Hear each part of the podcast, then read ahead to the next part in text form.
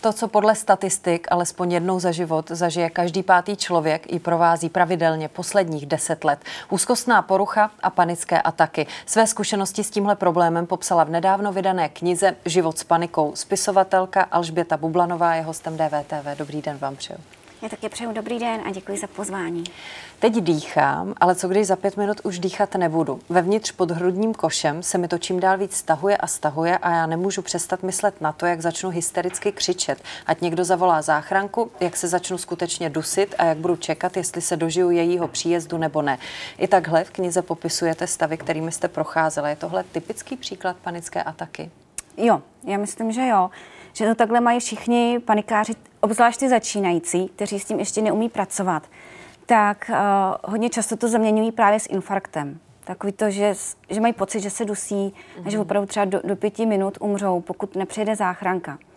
Ale na ta panická ataka sice jako vypadá děsivě, ale ve skutečnosti se vám nic nestane. A hlavně jako dá se s tím pracovat. Takže... Jenomže to ten člověk pravděpodobně vůbec neví, když neví. se ho to dotkne úplně poprvé. Vy si vzpomenete na svoji první panickou ataku, jak jste to vlastně vůbec prožívala, co jste si v tu chvíli myslela? Mm-hmm. Jako první panickou ataku si asi, jako to si zapamatuje podle mě každý, ten panikář, když právě, že pak trpí těmi panickými atakami. Protože první vlastně panická ataka, člověk neví, že to je první mm-hmm. panická ataka. Takže si myslí, že to je opravdu něco, co ho ohrožuje na životě. Takže já jsem, stalo se to v práci, seděla jsem za stolem a začalo mě být špatně. Nedokázala jsem to úplně jakoby definovat, co je špatně. Nicméně jsem měla prostě pocit, že něco, něco se děje a to něco se musí jako okamžitě vyřešit. A teď se to jakoby nabalovalo, jako že jsem měla pocit, že, to, že, že mě vlastně nikdo nemůže pomoct, jenom vlastně právě ta sanitka.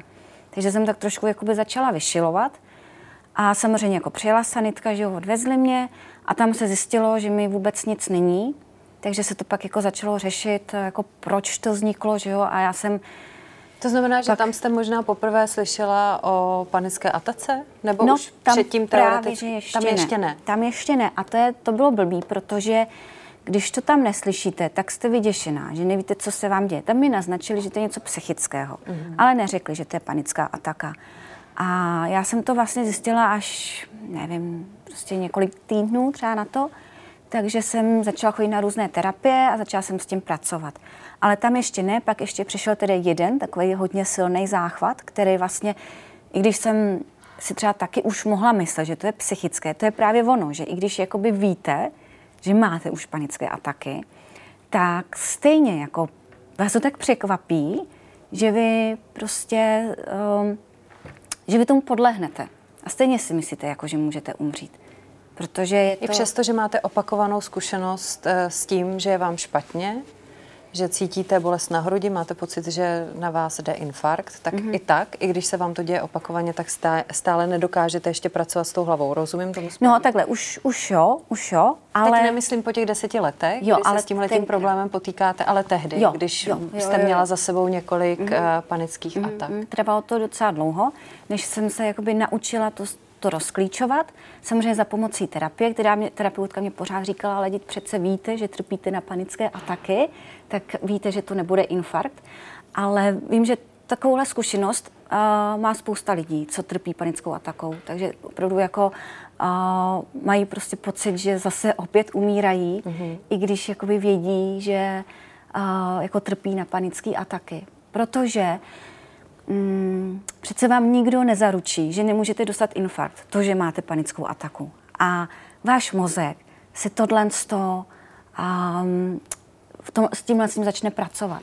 Jo, začne vám to říkat. Jako začne říkat, jasně, trpíš na panické ataky, víš o tom, ale přece jako můžeš dostat infarkt. A teď obzvlášť, že jo, jako já nevím, třeba když byste předtím třeba vykouřila hrozně moc cigaret nebo něco se dělo, nějaká ta příčina, tak si pak říkáte, jo, vlastně je to i logické, jo, a, a teď ještě ta panická ataka se mění. To znamená, že ono třeba bolí jinak, než, než to bylo před týdnem, takže a tohle to všechno vás tak zmate, že i přesto, že prostě víte, že máte panické ataky, tak si prostě myslíte, že jako už to teda přišlo. V knize zmiňujete autora, který připodobňuje panické ataky k rozbitému alarmu, který je prostě příliš citlivý. Připadala jste si občas jako rozbitý alarm? No, ale jako beru to jako právě pozitivně. Jo? Jakože když už jsem začala to vnímat jako rozbitý ar, tak jsem si už nepřipadala jako takový jakoby blázen, nebo jsem si říkala... O... Tady je Martin Veselovský. Chci vám poděkovat, že posloucháte naše rozhovory. Jestli chcete slyšet celý podcast, najdete ho na webu dvtv.cz. Tam nás můžete i podpořit a stát se členy DVTV Extra.